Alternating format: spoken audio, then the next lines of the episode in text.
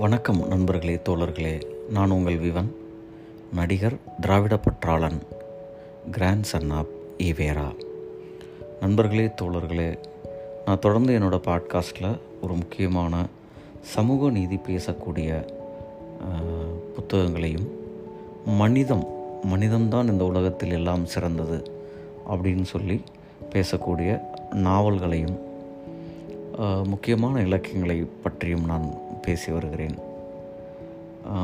இந்த பாட்காஸ்டில் நான் இப்போது பேசலாம்னு நினைக்கிற புத்தகம் என்னென்னா குற்றமும் தண்டனையும். ஃபியோதர் தஸ்தவோஸ்கி. ஆஹ் தஸ்தவோஸ்கின்ற பேரை நம்ம கண்டிப்பாக கேள்விப்பட்டிருப்போம்.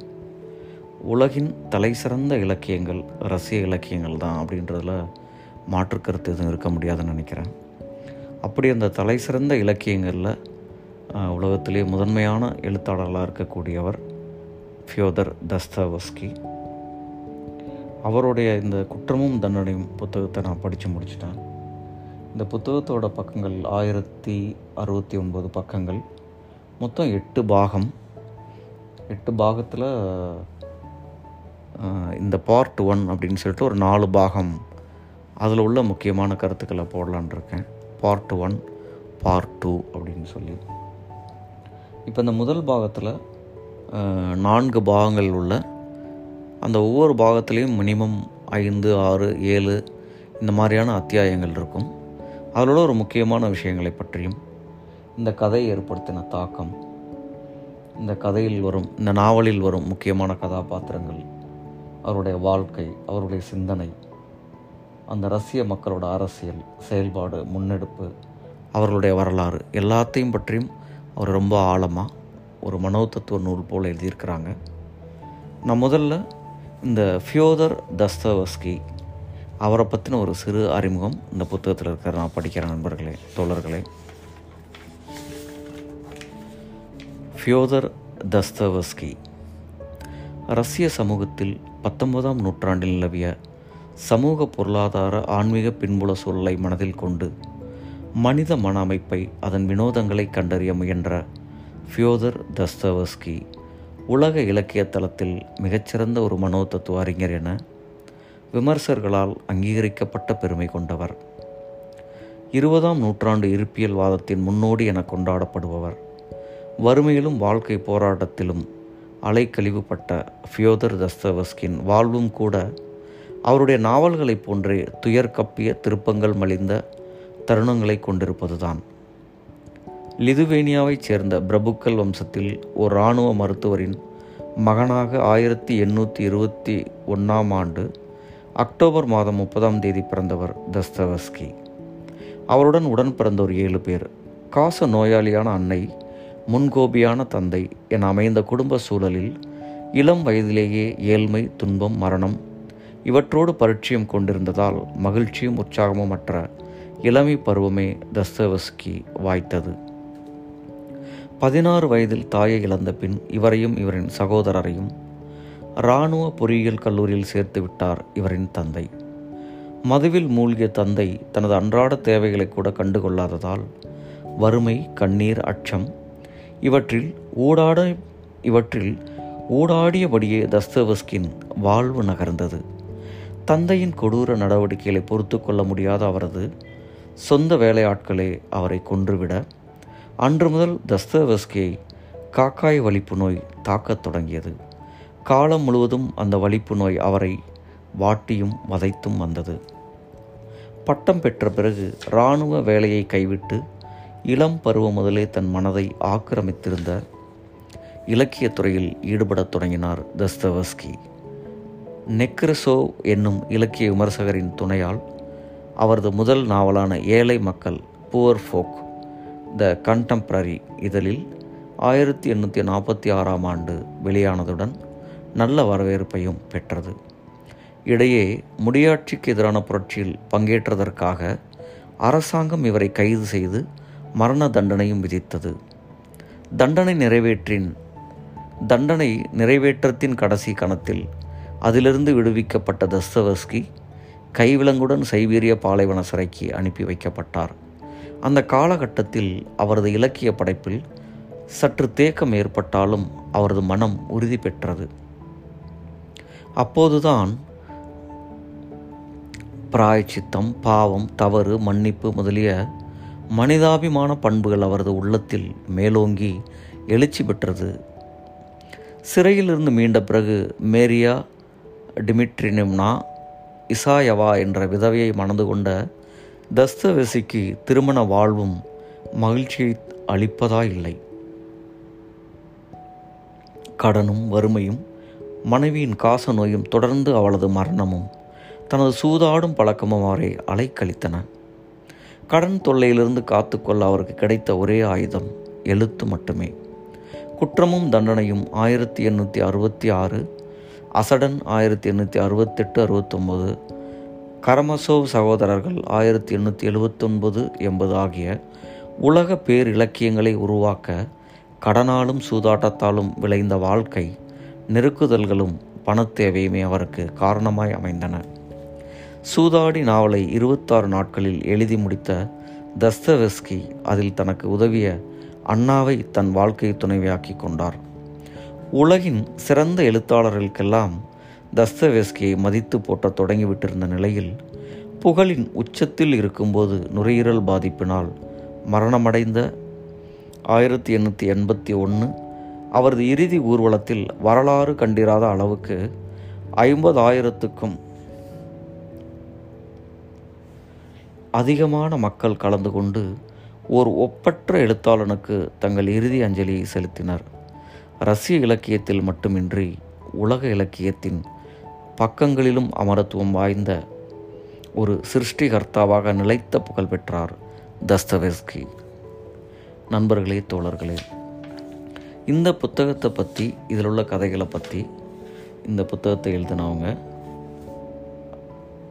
எம். ஏ. சுசிலா அப்படின்றவங்க இந்த கதையை பற்றியும் இதை பற்றி என்ன சொல்கிறாங்க அப்படின்னு ஒரு சிறு குறிப்பு இருக்குது அதை நான் படிச்சுட்டு இந்த கதைக்குள்ளே இந்த கதை ஏற்படுத்தின தாக்கம். அதில் இந்த நான்கு பாகங்களில் சில சில அத்தியாயங்களில் முக்கியமான பக்கங்களை நான் படித்து காமிக்கிறேன் நண்பர்களே தோழர்களே. இந்த எழுத்தாளர் எம். ஏ. சுசிலா அவர்கள் தமிழில் மொழிபெயர்த்திருக்கிற அவங்க என்ன இந்த கதையோட தலைப்பாக சொல்ல வராங்கன்னா இருமுனை அறப்போராட்டம். உலக செவ்வியல் நாவல்களின் தரவரிசை பட்டியல் எந்த மொழியில் எவரால் தயாரிக்கப்பட்டிருந்தாலும் அதன் முதல் பத்து இடங்களுக்குள் தவறாமல் இடம்பெறும் மகத்தான தகுதியை பெற்றிருப்பது நாவல் பெயராசான் ஃபியாதோர் தஸ்தவஸ்கின் குற்றமும் தண்டனையும் என்னும் பேர் இலக்கியம். ஒரு குற்றத்தை செய்யப்போய் இரண்டு கொலைகளை செய்துவிட்டு தன்னை விடாமல் தொடர்ந்தபடி இருக்கும் மனசாட்சியின் உறுத்தலுக்கு ஆளாகி இறுதியில் சரணடைய துணியும் ஒரு மனிதனின் கதை என்ற ஒரு வரிக்குள்ளோ அந்த ஒற்றை பரிமாணத்துக்குள்ளோ இந்த நாவலை அடக்க முயல்வது இந்த பேராக்கத்துக்கு இழைக்கப்படும் மாபெரும் அநீதியாக மட்டுமே இருக்க முடியும்.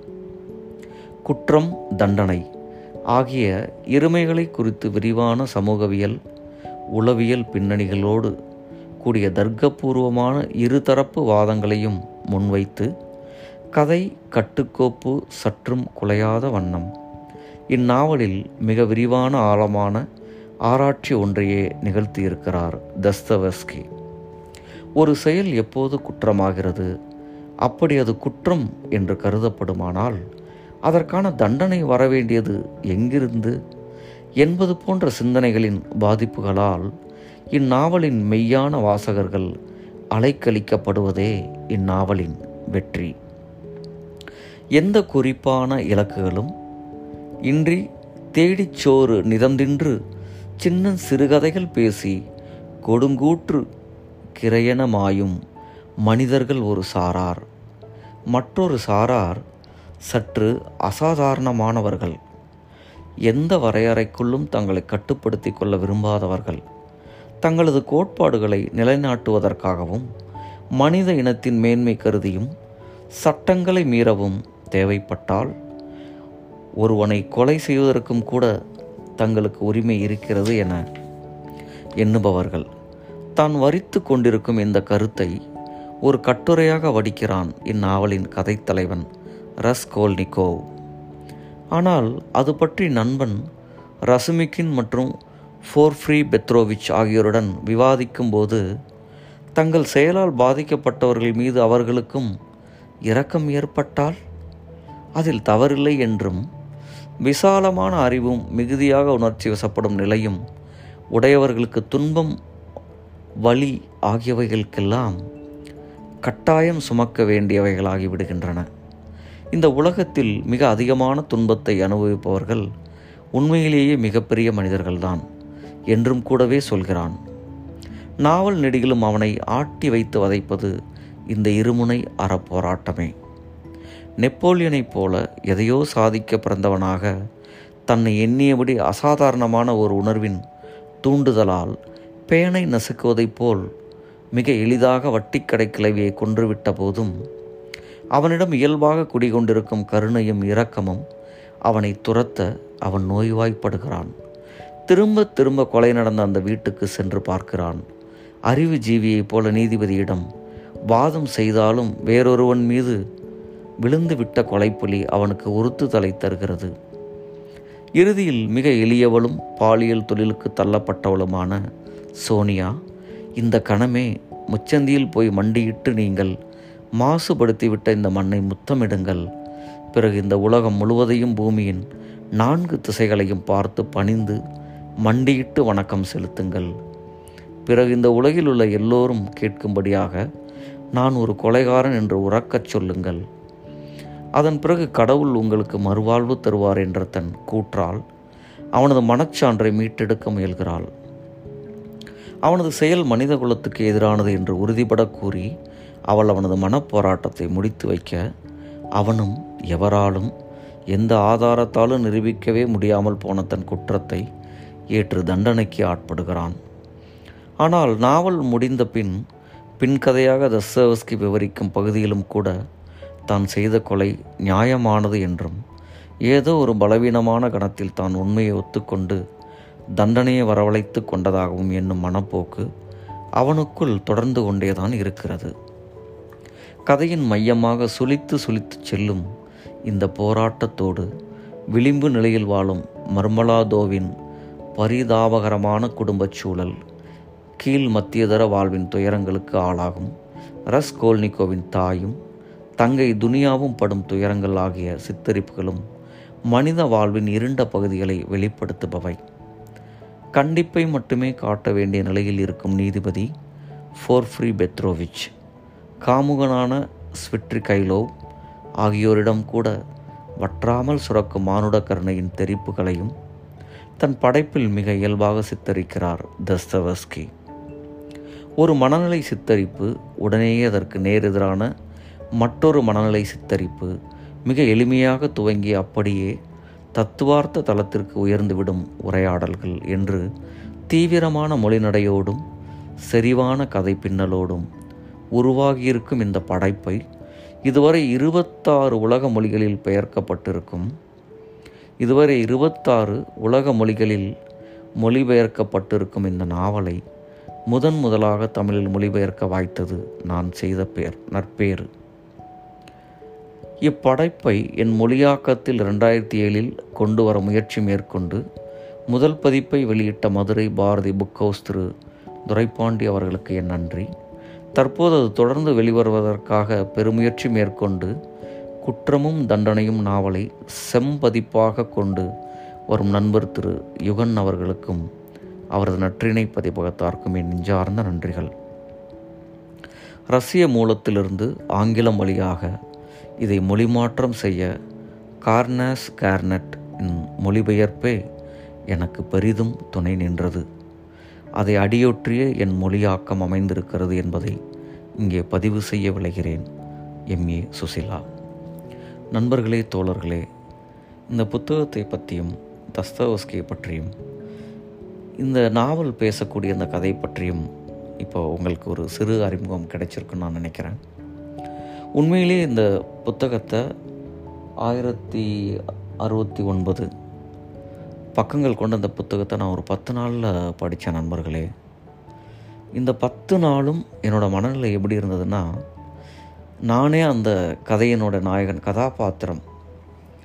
அந்த கதையின் நாயகன் பாத்திரத்தை படித்து எனக்குள்ள ஒரு சோகமான உணர்வு என்னை ஆழ்த்தி கொண்டிருந்தது மாதிரி நான் ஃபீல் பண்ணிக்கிட்டே இருந்தேன் நண்பர்களே. பத்து நாளும் நான் என்னோடய ரெகுலரான வேலைகளை செஞ்சுக்கிட்டு இருக்கும்போதும் இந்த நாவல் படிச்சுக்கிட்டே இருக்கேன். இந்த நாவலுடைய சோகம் அந்த கதாபாத்திரத்தோட தாக்கம் நான் ரியலாகவே சோகமாக இருந்த மாதிரி என்னோடய முகபாவனைகள் உடல் அசைவுகள் நான் என்ன விஷயங்களை பேசினாலும் நான் சந்தோஷமாக ஒரு விஷயத்த கம்யூனிகேட் பண்ணாலும் நான் ஏதோ சோக உணர்வோடு தான் பேசுகிறேன் அப்படின்னு சொல்லி என்னோடய நண்பர்களே கேட்க ஆரம்பித்தாங்க ஏன் சோகமாக பேசுகிறீங்க ஏன் சோகமாக இருக்கிறீங்க அப்படின்னு? இந்த நாவலோட தாக்கம் அந்த அளவுக்கு என்னோடய ஆள் மனதில் ரொம்ப டீப்பாக பதிஞ்சிருச்சு நண்பர்களே. ஏன்னா இதை படிக்க படிக்க படிக்க அந்த கதாபாத்திரத்து கூடவே நம்ம ட்ராவல் பண்ணுறதுனால அவருடைய அந்த கதையின் நாயகனுடைய சோகம் என்னோட சோகம் மாதிரியும் நான் தான் அதை சுமந்துக்கிட்டே இருந்த மாதிரி எனக்கு ஒரு உணர்வு இருந்தது. அதனால தான் இதை படித்து முடிச்சுட்டு ஒரு பாட்காஸ்ட்டில் போட்டதுக்கப்புறம் இந்த சோகத்திலேருந்து நானும் கொஞ்சம் விடுபட முடியும். இந்த பார்ட் ஒன் இதில் நாலு பாகத்தில் உள்ள முக்கியமான அத்தியாயங்களில் சில சில முக்கியமான பக்கத்தில் வந்து நான் படிக்கிற நண்பர்களே தோழர்களே. தஸ்தவஸ்க்கு எவ்வளவு ஆழமாக இதை எழுதியிருக்காங்கன்றத சில வார்த்தைகளை படிக்கும்போதே உங்களுக்கு தெரிஞ்சிருக்கும்.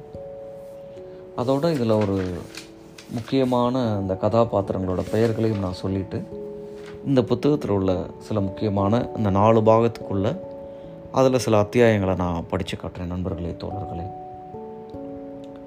முக்கியமாக என்ன சொல்லணுன்னா அதாவது எப்படி உலக மொழிகளெல்லாம் இந்த புத்தகத்தை மொழிபெயர்த்திருக்காங்களோ அதே மாதிரி திரைப்படங்கள் எல்லா மொழிகள்லேயும் ஹாலிவுட்லேருந்து ஃப்ரெஞ்சிலேருந்து யாரெல்லாம் நம்ம மாஸ்டர் டைரக்டர்னு சொல்கிறோமோ அந்த எல்லா இயக்குனர்களும் அவங்களுடைய பேட்டிகள்லையும் அவங்களுடைய படங்கள்லையும் அவங்க சொல்லக்கூடிய வார்த்தைகள் என்னென்னா தஸ்தவஸ்கியோட குற்றமும் தண்டனையும்ன்ற புத்தகத்தில் உள்ள அந்த கதாபாத்திரமும் அந்த நாவலும் எங்களோட படங்களில் ஏதோ ஒரு சாயலில் ஒட்டிக்கிட்டு இருக்கோம் அப்படின்னு நாம் மிகப்பெரிய மாஸ்டர்ஸ்ன்னு சொல்லக்கூடிய எல்லா இயக்குநர்களுமே அதை பற்றி பேசியிருக்காங்க.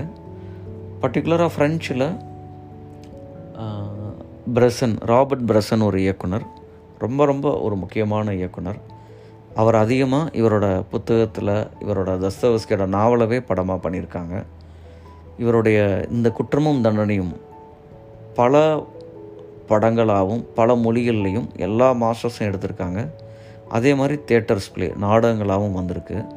அந்த அளவுக்கு இதை படித்து முடித்தவங்களோட இதை ஏதோ ஒரு வடிவத்தில் நம்ம இதை சொல்லணும் பேசணும் அப்படின்ற ஒரு தாக்கத்தை உண்டு பண்ணுற அளவுக்கு உலகத்திலேயே ஒரு மிகச்சிறந்த நாவல் இது. எனக்கும் அந்த தாக்கம் இருந்தது நண்பர்களே தோழர்களே.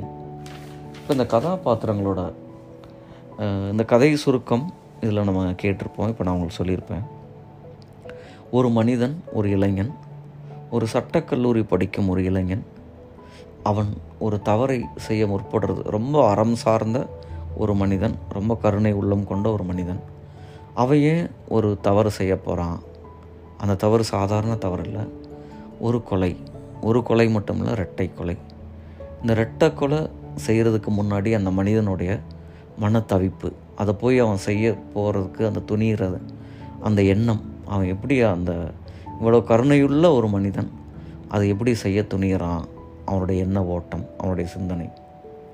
அந்த கொலையை செஞ்சதுக்கப்புறம் அவனுடைய மனசு என்ன பாடுபடுது? அவனை சுற்றி இருக்கிற அவனை சந்திக்கிற அவனுடைய தாய் தங்கை நண்பர்கள் போலீஸ் அதிகாரிகள் வழக்கறிஞர்கள் டாக்டர்கள் இவரெல்லாம் அவன் எப்படி நடந்துக்கிறான்? அவங்க எப்படி இவன்கிட்ட பேசுகிறாங்க இவன் கடைசியாக இந்த கொலையை பண்ணதை சொன்னானா இல்லையா? ஒத்துக்கிட்டானா? அந்த சொல்கிறதுக்கான ஒரு உந்துதல் என்ன? இப்படின்னு கதையோட ஒவ்வொரு கட்டத்துலேயுமே நம்மளை ஒரு எதிர்பார்ப்பை உண்டு பண்ணிக்கிட்டே இருக்கும். இதுக்கப்புறம் என்ன நடக்கும்? இதுக்கப்புறம் என்ன நடக்கும் அப்படின்னு. நான் பத்து நாள்களில் இந்த புத்தகத்தை படிக்கும்போதும் திரும்ப இன்றைக்கி நைட்டு இதை உட்காந்து படிக்கணுமே அப்படின்ற சிந்தனை எனக்கு அடுத்த நாள் முழுக்க ஓடிக்கிட்டே இருக்கும். ஓகே இன்றைக்கி நம்ம உட்காந்து இதை படிக்கணும் இன்றைக்கி தான் அப்படி ஒரு பேராவலை தூண்டக்கூடிய ஒரு முக்கியமான நாவல் நண்பர்களே தோழர்களே இந்த கதாபாத்திரங்களோட பெயர்களை நான் படிக்கிறேன். இந்த மெயின் கதாபாத்திரம் இந்த கதையின் நாயனோட பெயர் ரஸ் கோலிகோவ் அவர் தான் இந்த கதையினுடைய கதாபாத்திரம் கதையின் நாயகன். அவருடைய காதலியாக வர்றவங்க பேர் சோனியா. அவருடைய தங்கை துனியா. அதுக்கப்புறம் ஒவ்வொரு கதாபாத்திரத்தோட பேராக படிக்கிறேன். Marfa Petrovna Katerina Ivanovna Marmeladov Alyona Ivanovna Lizaveta Ivanovna Nikodim Fomich Ilya Petrovich Alexei Semyonovich Razumikhin Razumikhin இந்த கதா என்னோட நண்பர் கதாபாத்திரம்.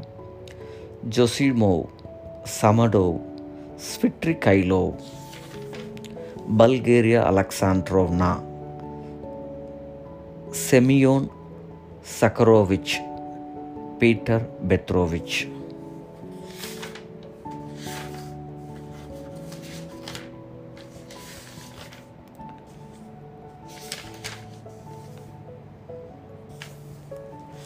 இப்போ இந்த ஒவ்வொரு பாகங்கள்லேயும் சில அத்தியாயங்கள்லையும் ஒரு சில பக்கங்களை மட்டும் படித்து காட்டுறேன் நண்பர்களே. இவருடைய ஆழமான அந்த ஒரு எழுத்தாற்றல் மனித மனங்களை எப்படி ஒலுக்கி போடுதுன்றத சில இடங்களில் நீங்கள் தெரிஞ்சுக்கலாம்.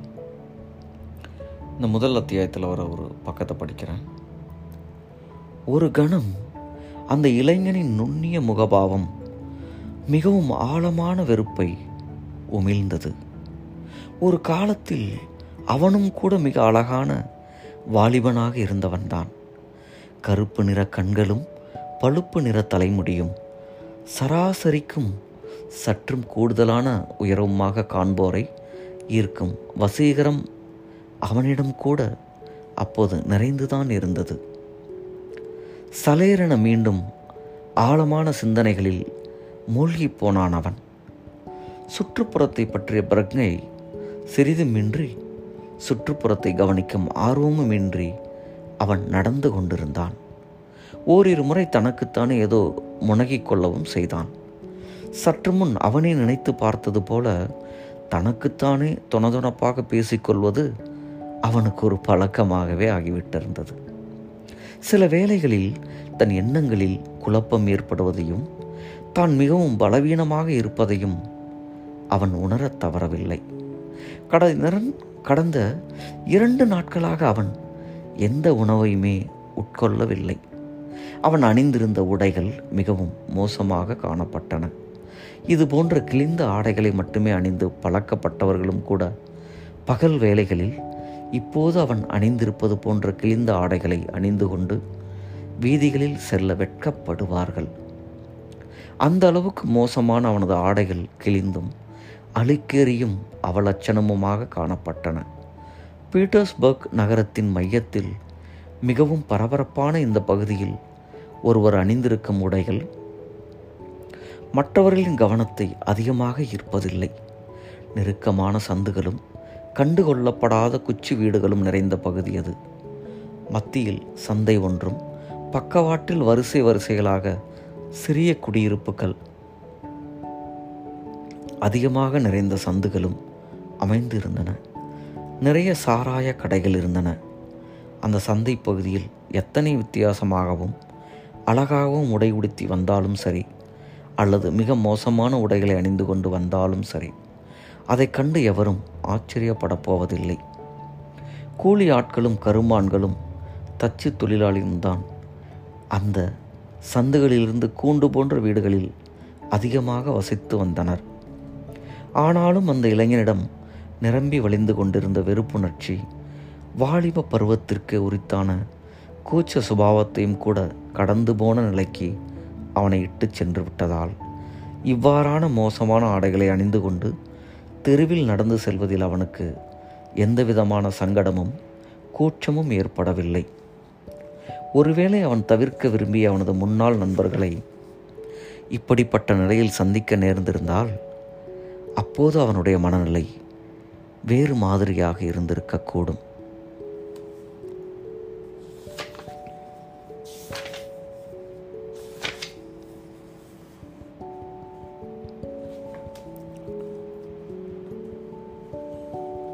இப்போ வேறொரு அத்தியாயத்தில் இருந்து ஒரு பக்கத்தை படிக்கிற நண்பர்களே. ஆனாலும் அந்த கணத்தில் தன்னிடம் ஏற்பட்டிருந்த அந்த உற்சாகமான இனிமையான மனோநிலையும் கூட தன் உள்ளத்தோடு ஒன்றியதாக முழுமையானதாக இல்லாமல் அதிலும் கூட உணர்வுக்கு புலப்படாத ஏதோ ஒரு விபரீதமான அறிகுறி தென்படுவதை அவன் உணர்ந்தான். இப்போது அந்த ஹாலில் மிகச் சிலர் மட்டுமே எஞ்சியிருந்தார்கள். அவன் உள்ளே வரும்போது வெளிப்பட்ட அந்த இரண்டு குடிகாரர்களைப் போல ஐந்து ஆண்கள் மற்றும் அக்காடியன் வாசித்து கொண்டிருந்த ஒரு பெண் என்று மேலும் சிலர் அந்த ஹாலிலிருந்து கும்பலாக வெளியேறி சென்று கொண்டிருந்தனர். இப்போது அந்த ஹால் வெறிச்சோடி போய் மிக அமைதியுடன் காணப்பட்டது. ஒரு சிலர் மட்டுமே அந்த ஹாலில் மூளைக்கு ஒருவராக உட்கார்ந்திருந்தனர். அளவுக்கு அதிகமாக குடித்துவிட்டு போதை ஏறி போயிருந்த ஒருவன் மயக்க நிலையிலேயே மேஜையின் மேலிருந்த மற்றொரு மது பாட்டிலை வெறித்து பார்த்தபடி உட்கார்ந்திருந்தான். தெருவில் கூவிச் சென்று பொருட்களை விற்கும் வியாபாரியைப் போல அவன் இருந்தான். அவனுடன் கூடவே அவனது நண்பன் ஒருவனும் உட்கார்ந்திருந்தான். அவன் ஆஜானு பாகவான உருவம் கொண்ட பருத்த மனிதனாக இருந்தான். நரைத்த தாடியுடன் காணப்பட்ட அவன் நீண்ட சைபீரிய மேலங்கி அணிந்திருந்தான். அளவு கடந்த போதையினால் கண்கள் செருகி போயிருந்த நிலையில் உட்கார்ந்திருந்த அவன் அவ்வப்போது மிகவும் சிரமப்பட்டு கண்களை விழித்து பார்ப்பதும் கைகளை உயர்த்தி கொள்வதும் இரு கைவிரல்களையும் ஒன்று சேர்த்து நெட்டி முறிப்பதுமாக இருந்தான். அவ்வப்பொழுது அரைகுறையாக தன் நினைவில் இருந்த ஏதோ ஒரு மோசமான பாடலை மிகவும் சிரமத்துடன் தன் நினைவுக்கு கொண்டு வந்து முரட்டு குரலில் கடூரமான ஒரு ராகத்துடன் அவன் முணுமுணுத்தான்.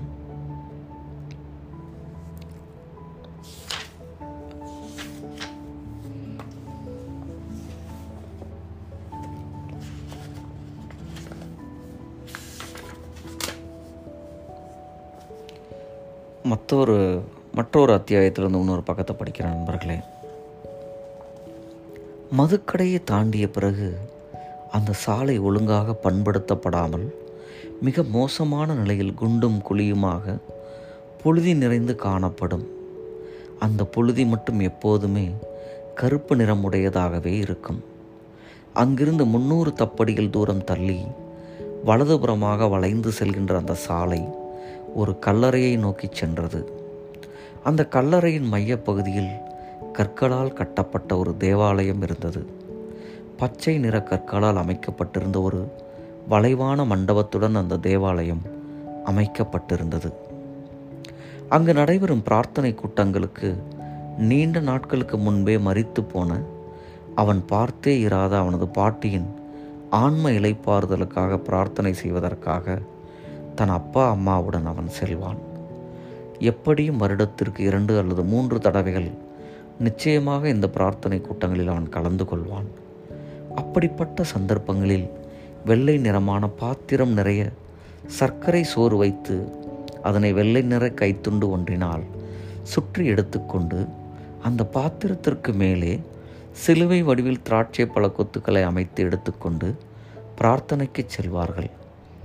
அவனுக்கு அந்த மிக பழமையான தேவாலயத்தையும் அந்த தேவாலயத்தின் சுவர்களில் மாட்டப்பட்டிருக்கும் சட்டமிடப்படாத உருவப்படங்களையும் வயதான காரணத்தினால் தலையை ஆட்டிக்கொண்டு நடுக்கத்துடன் பூசையில் ஈடுபடும் அந்த மிகவும் வயதான பாதிரியாரையும் எல்லாவற்றையுமே அவனுக்கு மிகவும் பிடிக்கும். பாட்டியின் கல்லறைக்கு அருகிலேயே கல்வெட்டு பதிக்கப்பட்ட சிறிய கல்லறை ஒன்றும் இருந்தது. அது பிறந்து ஆறு மாதங்களிலே இறந்துவிட்ட அவனது தம்பியின் கல்லறை. இப்போது அவனுக்கு அந்த சின்ன தம்பியை நினைவில் இல்லை. ஆனால் வீட்டில் அவனை பற்றி நிறைய சொல்லியிருக்கிறார்கள். ஒவ்வொரு முறை அந்த கல்லறைக்கு வரும்பொழுதும் மிகுந்த பயபக்தியுடன் அந்த கல்லறையின் முன்பு மண்டியிட்டு வணங்கி நெஞ்சில் சிலுவை குறியிட்டு கொண்டு குனிந்து அந்த சிறிய கல்லறையை முத்தமிடுவது அவனது வழக்கம்.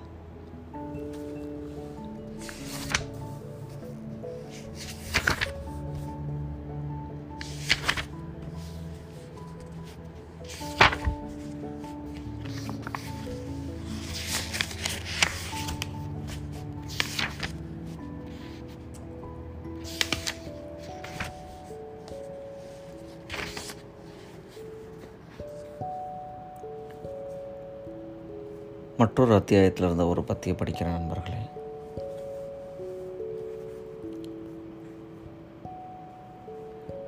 கடுமையாக விரட்டப்பட்டு கொலை மிரட்டலுக்கு ஆளாவதைப் போல தூக்கத்தில் கனவு கண்டு கொண்டிருக்கும் ஒரு மனிதன் எப்படி உறைந்து போவானோ அதைப் போல தானும் திடீரென்று ஒரு கல்லாக மாறிவிட்டதை அவன் உணர்ந்தான். தான் நின்று கொண்டிருந்த இடத்திலேயே வேரோடி போய்விட்டதைப் போல ஒரு சுண்டு விரலை அசைத்து ஒரு சுண்டு விரலை அசைக்கும் சக்தி கூட இல்லாதவனாக அவன் அங்கேயே நின்று கொண்டிருந்தான். கடைசியாக யாரென்று தெரியாத அந்த அந்நியன் நான்காவது தளத்தில் காலடி எடுத்து வைத்து விட்டான். ரஸ்கோல்னிக்கோ வேகமாக திரும்பி ஓசையின்றி நடந்து அந்த முதியவளின் குடியிருப்புக்குள் நுழைந்து கதவை அடைத்து கொண்டான். பிறகு தாழ்பாலை கையில் எடுத்து மெதுவாக ஓசை எதுவும் இயலாத வகையில் ஓட்டைக்குள் நுழைத்தான். இதை செய்த பின்பு தன்னுடைய மூச்சை இறுக பிடித்து கொண்டு கதவுக்கு பின்னாலேயே நின்று கொண்டான். அந்த அந்நிய மனிதனும் இப்போது கதவு பக்கத்தில் வந்து நின்று கொண்டான். இருவரும் எதிரெதிராக நின்று கொண்டிருந்தனர். சற்று முன்னதாக அவனும் அந்த முதிய பெண்ணும் நின்று கொண்டிருந்ததைப் போல. அந்த கதவுதான் இருவரையும் பிரித்து வைத்திருந்தது. அவன் மிகவும் கூர்ந்து கவனித்தபடி நின்றிருந்தான். வந்திருப்பவன் நின்றபடி மூச்சு வாங்கிக் கொண்டிருந்தான். அவன் நல்ல உயரமான தடித்த மனிதனாக இருக்க வேண்டும் என்று தனக்குள் நினைத்து கொண்டான் ரஸ்கோல்னிகோவ். கோடாரியை பலமாக பற்றி கொண்டான். எல்லாமே ஒரு கனவில் நடப்பதைப் போல அவனுக்கு தோன்றியது. வந்திருப்பவன் அழைப்பு மணியை சத்தமாக அடித்தான். அழைப்பு மணியில் தகரச் சத்தம் ஒலித்து ஓய்ந்தது. அதனைத் தொடர்ந்து அறைக்குள் ஏதோ ஒன்று அசைவதைப் போல ரஸ்கோல்னிக்கோவுக்கு தோன்றியது. உண்மையாகவே அப்படி இருக்கக்கூடுமோ? என்று கொஞ்சம் தீவிரமாகவே அறைக்குள் கவனித்து பார்த்தான் ரஸ்கோல்னிக்கோ. வந்திருப்பவன் மீண்டும் அழைப்பு மணியை அடித்தான். சிறிது நேரம் காத்திருந்தான்.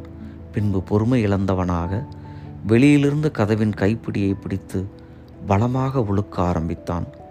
திகிலடைந்து போன ரஸ்கோல்னிகோவ் ஓட்டைக்குள் செருகப்பட்டிருந்த அந்த தாழ்பால் குலுங்கிக் கொண்டிருப்பதையே பார்த்து கொண்டு நின்றிருந்தான். எந்த நிமிடத்தில் அந்த ஓட்டையில் செருகப்பட்டிருக்கும் தாழ்பால் ஓட்டையிலிருந்து நழுவி கீழே விழுந்து கதவு திறந்து விடுமோ? என்ற அச்சத்துடன் அவன் இருந்தான். மிக பலமாக இழுத்தால் அது நிச்சயம் விழுந்து விடும் வாய்ப்பு இருந்தது. இப்படி கதவின் தாழ்பால் ஒழுக்கப்படுவதை உடனே நிறுத்தியாக வேண்டும் என்று ஆத்திரமடைந்து கடும் கோபமுற்றான் ரஸ்கோல்னிகோவ். ஆனால் அதே சமயம் அதை தவிர்க்கவும் அவன் விரும்பினான்.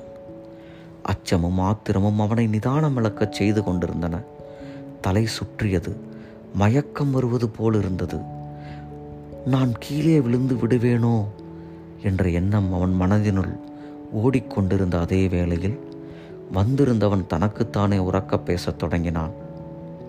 என்ன? உள்ளே யாருமே இல்லையா? தூங்கிவிட்டார்களா? அல்லது கொலை செய்யப்பட்டு விட்டார்களா? முட்டாள்கள்! என்று உரத்த குரலில் கூக்குரலிட்டான். ஏ அல்யோனா இவோனோனா? ஏ கிழட்டு சூனிய காரியே! லிசாவெதா இவானோவ்னா என் அழகு தேவதையே கதவை திறவுங்கள்.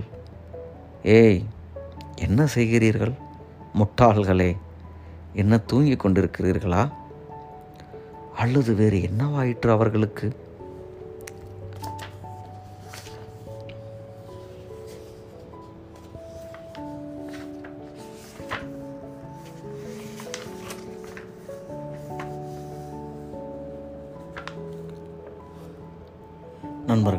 நண்பர்களே மற்றொரு அத்தியாயத்திலிருந்து சில ஒரு பக்கத்தை படிக்கிறேன். மீண்டும் இடி மின்னல் புயல் என்று இலியா பெத்ரோவிச்சை பார்த்து நட்புடன் சிரித்தபடி சொன்னார் நிக்கோடிம் போமிச். மறுபடியும் நீங்கள் கோபப்பட்டு பொறுமை இழந்து விட்டீர்கள் போல் இருக்கிறதே உங்கள் சத்தத்தை படிக்கட்டில் ஏறும்போதே என்னால் கேட்க முடிந்தது. ஆமாம் பிறகென்ன செய்வது? என்று மிக அலட்சியமாக தனது மேஜையில் இருந்த சில காகித கற்களை எடுத்துக்கொண்டு தன் வழக்கப்படி மேலும் கீழுமாக சாய்ந்து நடந்த இலியா பெத்ரோவிச் மற்றொரு மேசையில் அந்த காகித கற்றைகளை போட்டார். இதோ நீங்களே இதை பாருங்கள். ஒரு எழுத்தாளன் இல்லை இல்லை. ஒரு மாணவனோ அல்லது முன்னாள் மாணவனோ தெரியவில்லை. இவன் எழுதி கொடுத்திருந்த கடன் பத்திரத்திற்கான காலக்கெடு முடிந்த பிறகும் கூட கடனாக வாங்கிய தொகையை இன்னும் இவன் திருப்பி கொடுக்கவில்லை. தான் குடியிருக்கும் இடத்தை காலி செய்வதாகவும் இல்லை.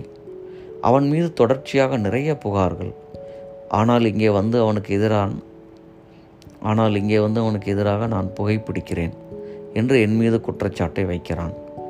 இவனே மரியாதை குறைவாக நடந்துவிட்டு மற்றவர்களை கேள்வி கேட்கிறான்.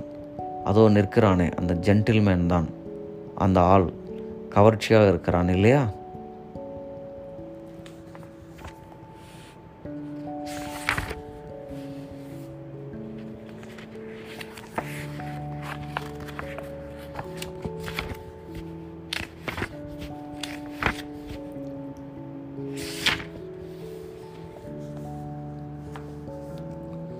மற்றொரு அத்தியாயத்தில் வந்து படிக்கிற நண்பர்களே தோழர்களே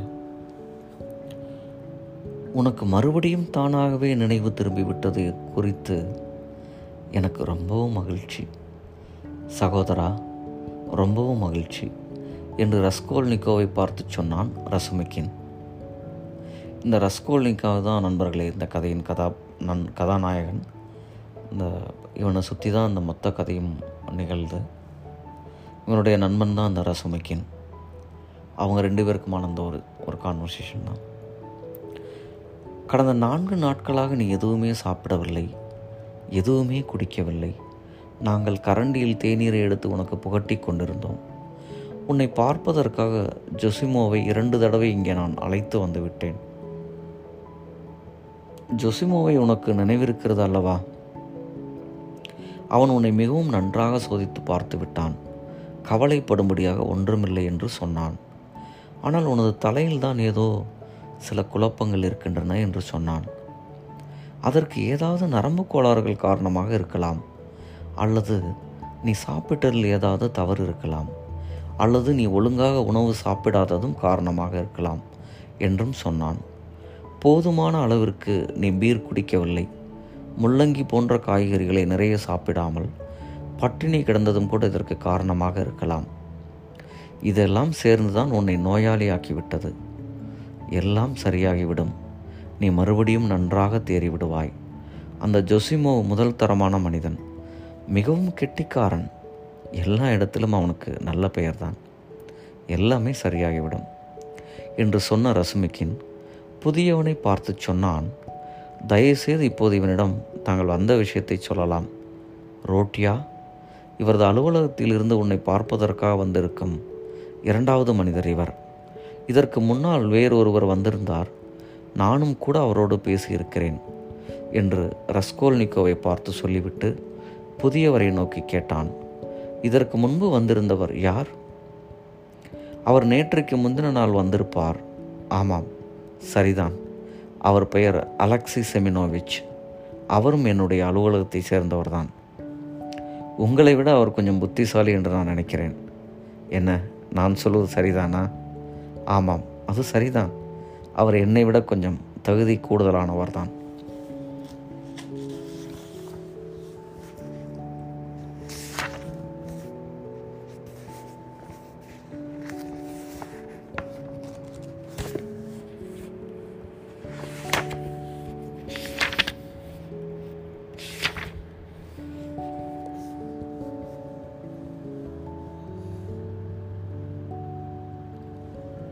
மற்றொரு பக்கத்தை படிக்கிற நண்பர்களே. நல்லது. யோசித்து பார்த்தால் அதுவும் கூட ஒரு வழிதானே?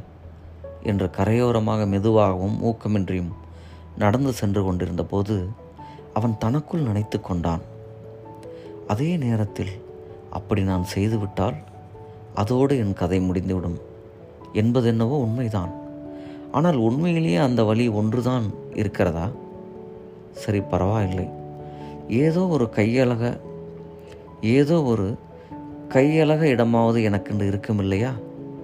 ஆனாலும் எப்படிப்பட்ட முடிவு இது? உண்மையிலேயே இதுதான் முடிவா? நான் அவர்களிடம் சொல்லப் போகிறேனா? இல்லையா? சே நிஜத்தில் நான் களைத்து தான் போய்விட்டேன். சீக்கிரமாகவே எங்காவது போய் படுக்க வேண்டும் அல்லது உட்காரவாது வேண்டும். இதில் மிகவும் வெட்கப்படக்கூடிய விஷயம் நான் அந்த காரியத்தை இவ்வளவு முட்டாள்தனமாக செய்திருப்பது தான் சரி இனிமேல் அதை பற்றி கவலைப்பட்டு என்ன செய்வது? எக்கேடுகிட்டு தொலையட்டும். ச எப்படிப்பட்ட அபத்தமான எண்ணங்களை எல்லாம்? எப்படிப்பட்ட அபத்தமான எண்ணங்கள்லாம் என் மண்டையை குடைஞ்சு கொண்டிருக்கு?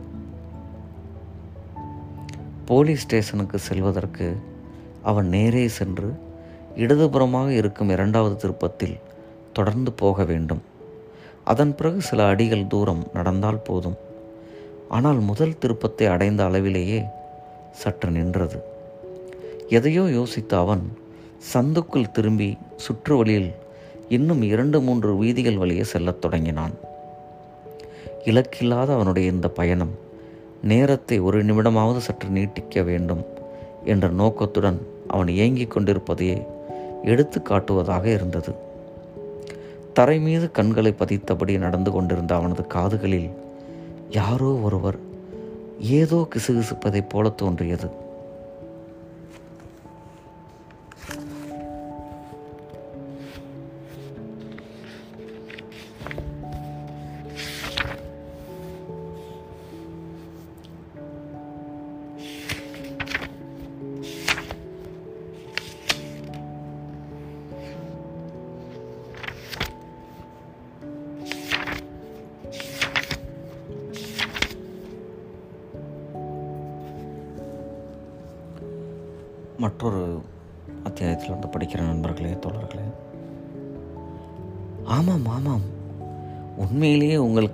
கஷ்டமாகத்தான் இருந்திருக்கும் என்று பதிலுக்கு ரஸ்கோல்னிக்கோ முணுமுணுத்து கொண்டான்.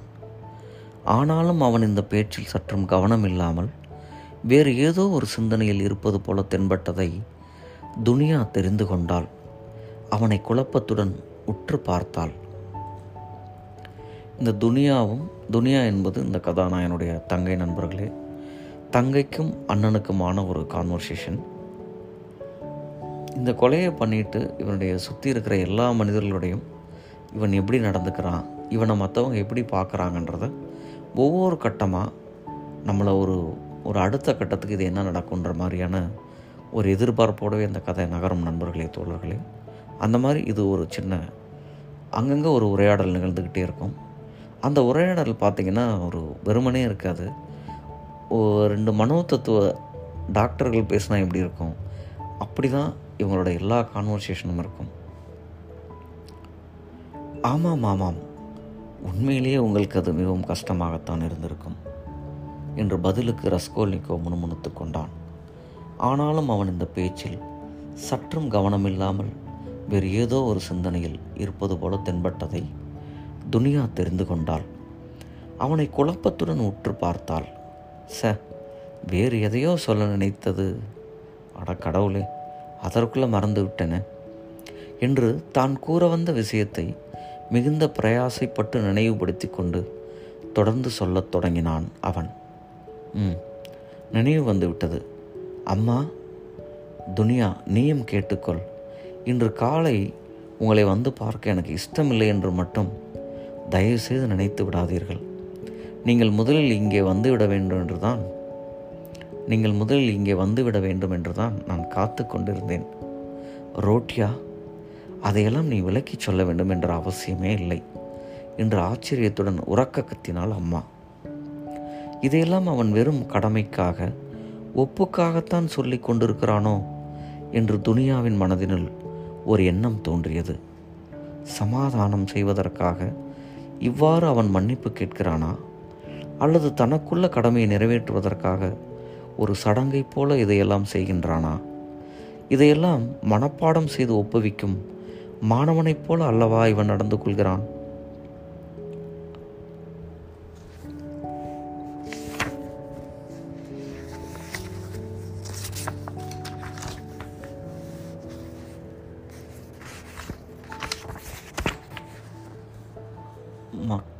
மற்ற பக்கத்தை படிக்கிற நண்பர்களே வேறொரு அத்தியாயம். கொள்கை. கொள்கை என்றவுடன் நினைவுக்கு வருகிறது. அந்த முட்டாள் ரஷ்மிக்கின் கொஞ்ச நேரத்துக்கு முன்னால் சோசலிஸ்டுகளை பற்றி ஏன் அப்படி வசைபாடி கொண்டிருந்தான்? அவர்கள் உழைப்பாளிகள் ஊக்கமுடையவர்கள் காரியத்தில் கவனமாக இருப்பவர்கள். பொது நன்மைக்காக எல்லோருடைய சந்தோஷமான வாழ்க்கைக்காகவும் போராடி கொண்டிருப்பவர்கள் அவர்கள். இல்லை முடியாது. என்னால் காத்திருக்க முடியாது. சோசலிஸ்டுகளின் கனவு நனவாகும் வரை அந்த சோசலிச பூமி மலரும் வரையில் காத்திருக்க என்னால் முடியாது. எனக்கு கொடுக்கப்பட்டிருப்பது ஒரே ஒரு வாழ்க்கைதான். அது எனக்கு திரும்ப கிடைக்கப் போவதில்லை. அதனால் சோசலிஸ்டுகளின் அந்த கனவு நனவாகும் வரையில் காத்திருக்க எனக்கு விருப்பமில்லை. நான் என் வாழ்க்கையை சொந்தமாக வாழ ஆசைப்படுகிறேன். அது மிகவும் முக்கியம். இல்லை என்றால் வாழாமலே கூட இருந்து விடுவதுதான் உத்தமம். பிறகென்ன என் தாய்க்கு செய்ய வேண்டியதை ஒழுங்காக செய்யாமல் அவளை பட்டினியாக தவிக்க விட்டு எப்போதோ வரப்போகிற சோசலிஸ்டுகளின் கொள்கை நிறைவேற்றத்திற்காக என்னால் காத்திருக்க முடியாது. சோசலிஸ்டுகளின் கொள்கை நிறைவேற்றத்துக்கான போராட்டத்தில் பொது நன்மைக்காக எல்லோருக்கும் சந்தோஷமான வாழ்க்கையை கொடுக்க அவர்கள் நடத்தும் போராட்டத்தில் சோசலிச கட்டுமானத்திற்காக ஒரு செங்கலை வைப்பதில் என் பங்கு இருந்தால் கூட அது எனக்கு முழுமையான மன அமைதியை திருப்தியை அளித்துவிடும். என்று சிலர் சொல்கிறார்கள்.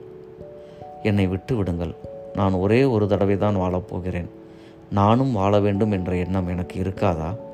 ஓ கவித்துவமாக கலை நோக்கத்தோடு இதை சொன்னால் நானும் ஒரு பேனை போன்றவன் பூச்சியை போன்றவன். அவ்வளவுதான். அதற்கு மேல் இதில் எதுவும் இல்லை. இப்படி சொல்லிவிட்டு அவன் திடீரென்று ஒரு பைத்தியக்காரனைப் போல சிரிக்கத் தொடங்கினான். ஆமாம். உண்மையிலேயே நான் ஒரு பேனை போன்றவன்தான். குரோதமான ஒரு சந்தோஷத்தோடு அந்த எண்ணத்தையே தொடர்ந்து பற்றி கொண்டு அப்படி நினைப்பதிலேயே ஒரு சந்தோஷத்தை ஒரு களிப்பை அடைந்தவனாக அந்த இன்பத்திலேயே அவன் மிதந்து கொண்டிருந்தான்.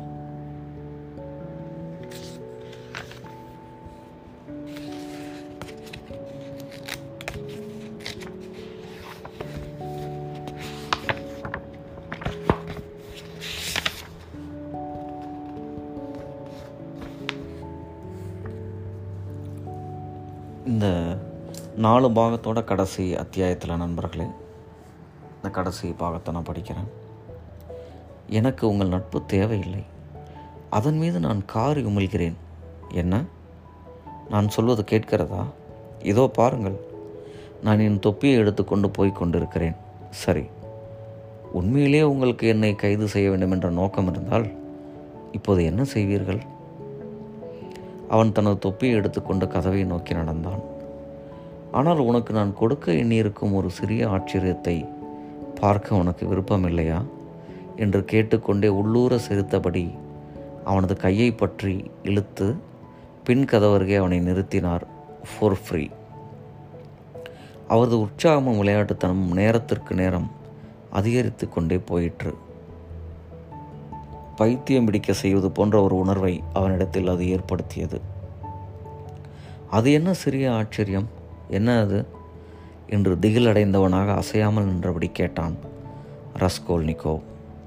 என்னுடைய அந்த சின்ன ஆச்சரியம் அதோ கதவுக்கு பின்னால் என்று சொல்லியபடி பின்புறம் தடுப்பில் அமைந்திருந்த அந்த மூடிய கதவை சுட்டி காட்டி சுட்டி காட்டினார் ஃபோர் ஃப்ரீ அது ஓடிப்போய் விடாமல் இருப்பதற்காக நான் அதை உள்ளே பூட்டி வைத்திருக்கிறேன். என்ன அது? அது எங்கே? அது என்ன? என்று கேட்டபடி கதவை திறக்க முயற்சித்தான் ரஸ்கோல்னிக்கோ அது பூட்டப்பட்டிருக்கிறது. இதோ அதன் சாவி என்று தன்னுடைய சட்டை பையில் இருந்த ஒரு சாவியை எடுத்து அவனிடம் காட்டினார் ஃபோர் ஃப்ரீ நீங்கள் இன்னும் கூட பொய் தான் சொல்லி கொண்டிருக்கிறீர்கள் என்றபடி பயங்கர கூச்சலிட்ட ரஸ்கோல்னிக்கோவ் தன்னை கட்டுப்படுத்தி கொள்ள இயலாதவனாக ஃபோர் ஃப்ரீயை நோக்கி பாய்ந்தான். அவர் சற்றும் பயப்படாமல் கதவு பக்கமாக பின்வாங்கினார். எனக்கு எல்லாமே புரிந்துவிட்டது. எல்லாமே புரிந்துவிட்டது. நீங்கள் பொய் சொல்கிறீர்கள். என்னை சீண்டி விடுவதன் மூலம் என்னை நானே காட்டிக் கொடுக்குமாறு என்னை தூண்டுகிறீர்கள். ஆனால் இனிமேல் உன்னை காட்டி கொடுத்து கொள்ள வேண்டிய அவசியமே உனக்கு இல்லை. ரஸ்கோல்னிகோவ் கிழட்டு பையா உன்னை நீ விட்டு கொடுக்க வேண்டாம். நீ இப்பொழுது கத்தாமல் இரு. நான் ஒரு ஆளை கூப்பிடப் போகிறேன். நண்பர்களே தோழர்களே இந்த பார்ட் ஒன் முதல் பாகத்தோட நான்கு பாகத்திலையும் நான்கு அத்தியாயத்திலையும் உங்களுக்கு சிறு சிறு பக்கங்களை படித்து காட்டியிருக்கேன் நண்பர்களே. இந்த குற்றமும் தண்டனையும் இது ஒரு சிறிய அறிமுகம் தான். நீங்கள் இந்த புத்தகத்தை முழுக்க வாசிக்கும்போது தான் இதோட ஒரு ஆழமான உணர்வை நிச்சயமாக நீங்கள் உணர்வீர்கள். மறுபடியும் நான் பாட்காஸ்ட் அந்த பார்ட் டூவில் மீதி நாலு பாகத்தை படித்து காட்டுறேன். நண்பர்களே தோழர்களே நன்றி. நான் உங்கள் விவன் நடிகர் திராவிட பற்றாளன் கிராண்ட் சன் ஆப் ஈவேரா